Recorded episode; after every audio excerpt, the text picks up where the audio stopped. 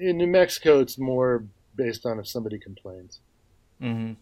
Right. So, you know, we, we, we had a lot of problems. One year we had a neighbor complaining about a mural that we had on one of our walls.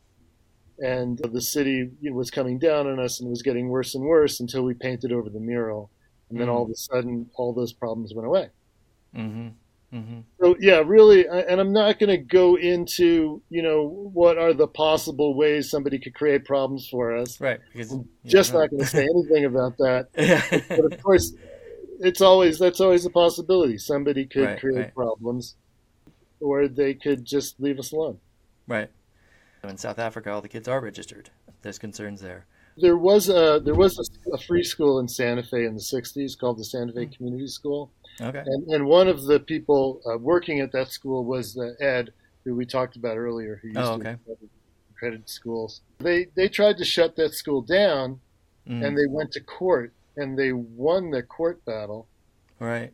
And because of those court battles, New Mexico has very, very liberal laws when it comes to private schools. And basically, Mm. okay. anybody can call themselves a private school, and the state can't tell the private school what to do. They, you, Mm. The school gets, as long as they're not doing anything illegal.